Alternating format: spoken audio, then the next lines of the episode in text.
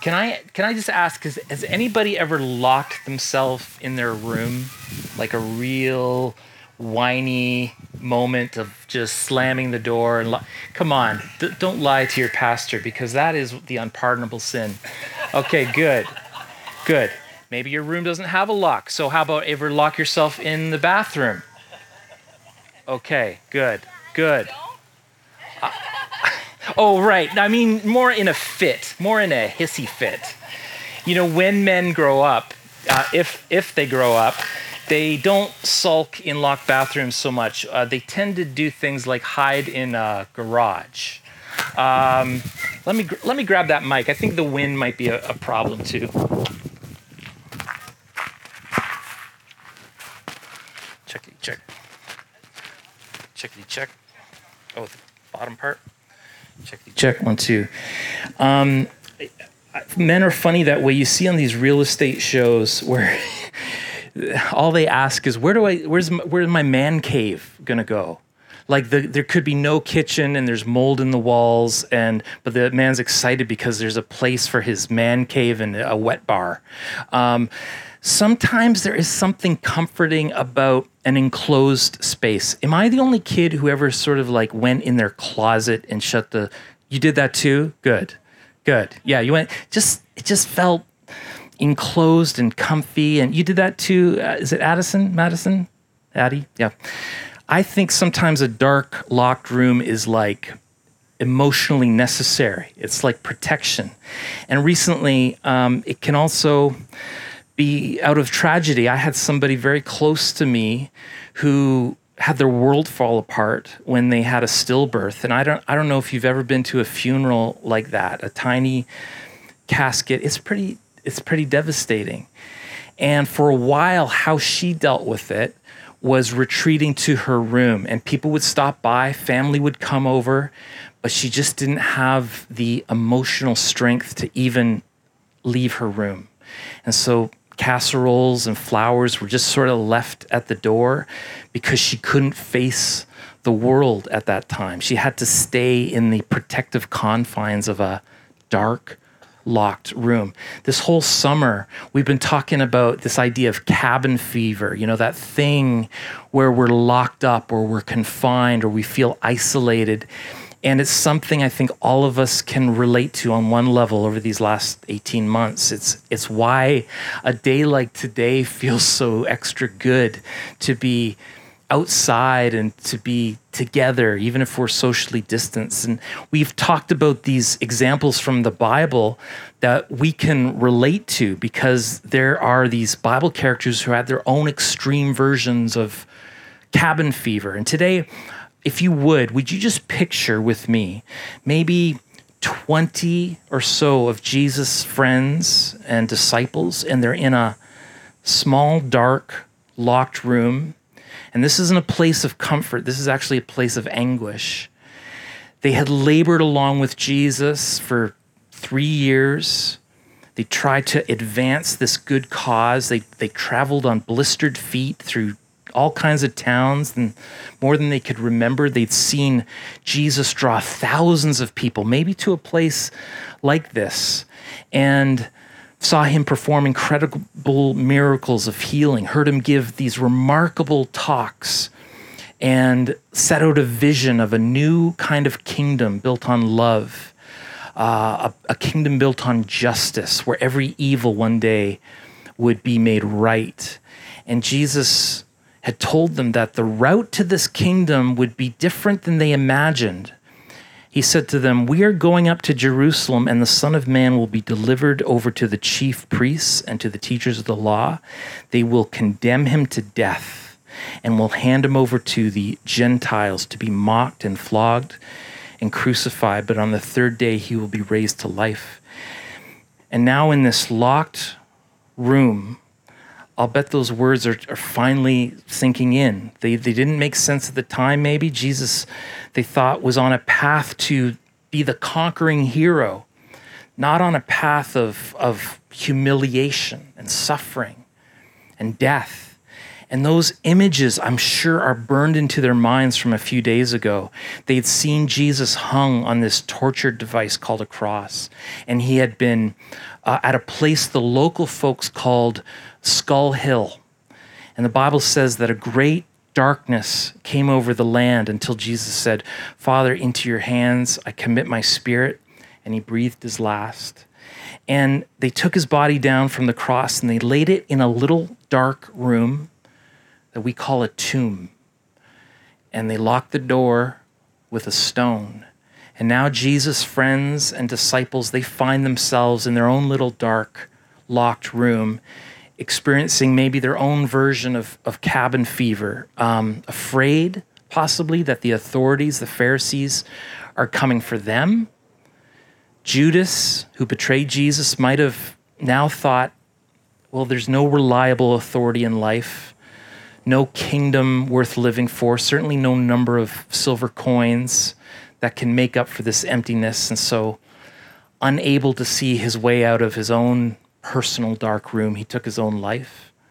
Peter, who denied Jesus three times after, after just having boldly proclaimed, dramatically proclaiming how he would never abandon him. And now he knew that his failures were final and his hope for forgiveness was over. And I imagine he was unable to picture an escape from that little dark room of guilt and he wept in shame. And Mary, his mother, who had dedicated her life to caring for Jesus, had lost him forever. Her last vision of her precious child had been seeing him tortured to death in, in utter defeat. And any parent here who's ever lost a child, you know what it means to be in a dark room of grief. In fact, that room is kind of like a, a tomb itself, it, it's closed off it's closed off from laughter and light and love, just like the grave where Jesus was laid. Some of you know about the little dark locked room because you've been there or you're there now. Maybe you're feeling despair like Judas felt. Life seems to be losing or has lost meaning for you. The things that you have bet on really haven't delivered. You don't know how to trust or believe in anyone or anything anymore. Perhaps you're living with guilt, like Peter was. You've done some really bad things, or maybe you failed to do things that you should have, and you wish you could just undo it. You don't believe you can be forgiven. Uh, could be like, uh, like you're Mary. You've lost someone very dear, or, or maybe you're watching them slip away evil smiles when we're stuck in that little dark room of the soul. You know, evil wants us to believe that there is no trustworthy authority in this world. You can't believe God. You can't trust others. Everybody lies. Um, everybody disappoints. You're, there's no one who's good or wise looking out for us. And that belief leads to despair. Evil wants us to believe there's no hope, you know, and watching the news these days kind of affirms that suspicion. So so just accept that it's getting worse and it's probably to get even either stay this way or, or or get worse. That and that belief leads to kind of a hopelessness and a cynicism. Evil wants us to believe that there's nothing greater than death.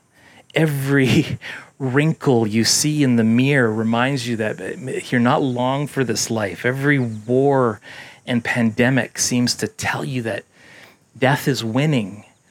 And that belief leads us into a life of joylessness.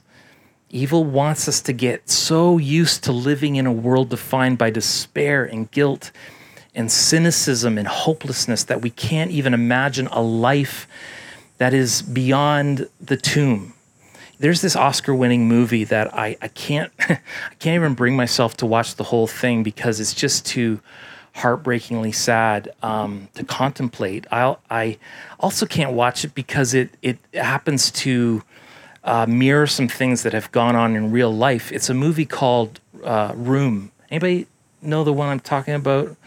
uh, a woman and her son locked in a room. It's a woman named Joy, actually, and she's abducted by a really evil person, kept in a shed essentially for years, one room, never leaves. And two years into this horror, Joy gives birth to Jack. And uh, Joy does something. She commits to keeping her child from being destroyed by the evil around him. So Joy makes life as bright and as normal as she can for Jack. So, so, so Jack grows up believing that this tiny dark room is the world. And it's not until one day when that door is unlocked and opened for good that Jack comes to see that the universe he calls room isn't even close to the ultimate reality. Five year old Jack starts on this adventure of discovering life as it was truly meant to be. Friends, this is the Christian story too. This is our story. This is the Easter story, the story of a little dark room called a tomb that is open wide. And when we see these scared and heartbroken friends of Jesus literally locked in a little dark room, then check this out. The Bible says in John 20, though the doors were locked in this little upper room, Jesus came and stood among them and said, Peace be with you. Jesus came to call them out of that little dark room. He came to set them free from it, call them into this wondrous adventure of life beyond the tomb. And, and his friend Thomas, who we call Doubting Thomas, he can't believe it at first. Is this really Jesus? And Christ invites him to actually touch his wounds. And Thomas does, and he knows it's really Jesus risen from the grave, just like he said he would. And Thomas falls to his knees and he says, My Lord, my God. Then, over the next 40 days, the Bible records that over 500 people will have an experience like that. They will walk with the resurrected Christ. They will sit with him. They will talk with him. They will eat with him. They will see and hear and touch and know that Jesus is not some projection of their wishful thinking. He's not some symbol of a spiritual rebirth. He, he is the, the resurrected Christ, just like he said he was, the living one, the one who has power over life and death and, and evil itself. And Jesus will comfort Mary and the other disciples so that they will never fear death again. And we learn later that even in the face of, of persecution, those early Christians, they'll face death confidently because they know it's just a doorway to an even greater life. This Jesus, in a beautiful moment, actually, he'll forgive Peter and restore his mission in life. And it will turn him and those other fickle disciples into people of stunning courage and character. Jesus will send the early church out into the world to live by the values of a kingdom that will absolutely transform paganism and barbarism into a new way of living, that one that's characterized by generosity and love and justice. So, the question now for us, the people of Newmarket Alliance Church, the people of the Big C Universal Church, will we live in the reality of the empty tomb? Or are we going to be content in our dark little locked room. Evil wants you in that room. It, it, wants you living in despair and fear and hopelessness. And Jesus enters that locked room and he says, My peace I give to you. Let not your hearts be troubled, but trust in me. There is hope for humanity, there is hope for you. Um, put your broken character, your need of forgiveness, even the people you love and worry about and put them in my hands, Jesus says, because one of the last words he says in Revelation 21 Behold, I am making all things new. Here's the thing though Jesus won't kind of kick down your door like a 90s action movie star, okay? He's gentle. He's not the spiritual SWAT team. He is he's knocking on the door of your heart. He says, Behold, I stand at the door and knock. If you hear my voice and open the door, I will come in and we will share a meal together as friends. So that's the invitation today to be a friend of God, to come out of darkness, out of your locked, dark room of your heart, and to, to go outside into his glorious light we take communion. And by the way, if you haven't got a communion uh, element um, with you, there's I believe there's some more over there. And just please help yourself. Ask somebody in your group to um, maybe make a communion run. And uh, there's this aspect of communion where we remember the great sacrifice and redeeming work of Jesus. We remember his blood poured, his body broken. Jesus says, Do this in remembrance of me. But there's this other aspect of communion that's not looking back, it's actually looking forward. Okay? The hope of our future promise, where Jesus says at the Last Summer Supper that I won't eat this meal again until its meaning is fulfilled in the kingdom of God. And what that means is that in the meantime, He is preparing a place for us. He's actually preparing a meal for us, a party, actually, where every generation of people who have put their hope in God will be joined together and we'll have a feast, and there'll be no tears. And Jesus will be the master of ceremonies, and he'll say, Well done, good and faithful servant. Come enter your reward and let's eat. So we remember today, but we also say, Come, Lord Jesus, come. We can't wait to break bread with you on that day, to party with you in that lamb's wedding feast that you're preparing for us. Today, if you have never put your hope in anything bigger than yourself, maybe you've even come to realize during COVID that that really ain't much hope at all. Um, maybe you're in a locked room of your own choosing and you want to experience the freeing, transforming hope that is found in Jesus. I invite you to participate in this in this symbolic meal. Let it let it be your yes to Jesus today. He's knocking on the door of your heart. Say yes, eat with him. Share a meal with him as friends. So, parents, um, I just, it's your call whether uh, you feel communion is for your kids or not. I'll let you sort of uh, guide that. But during this next song, when you feel that you have maybe gotten your heart right, um, confessed what needs to be confessed, maybe even just say the words, I put my hope in you, Jesus uh, I'm answering the knock on the door of my heart. Help me out of this dark room of my soul. Then I invite you just to take communion where you're at during this song.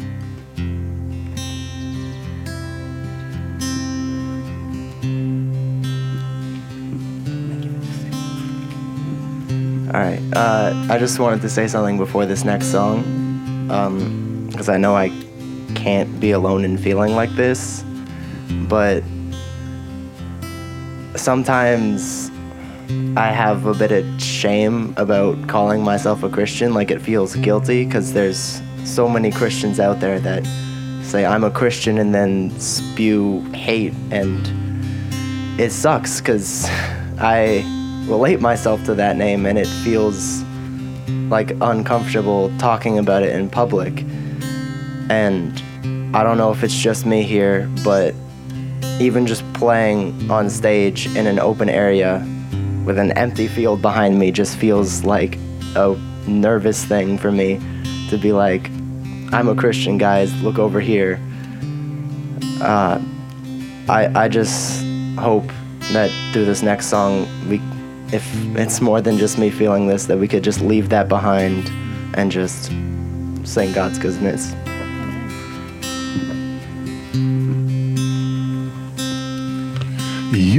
Presence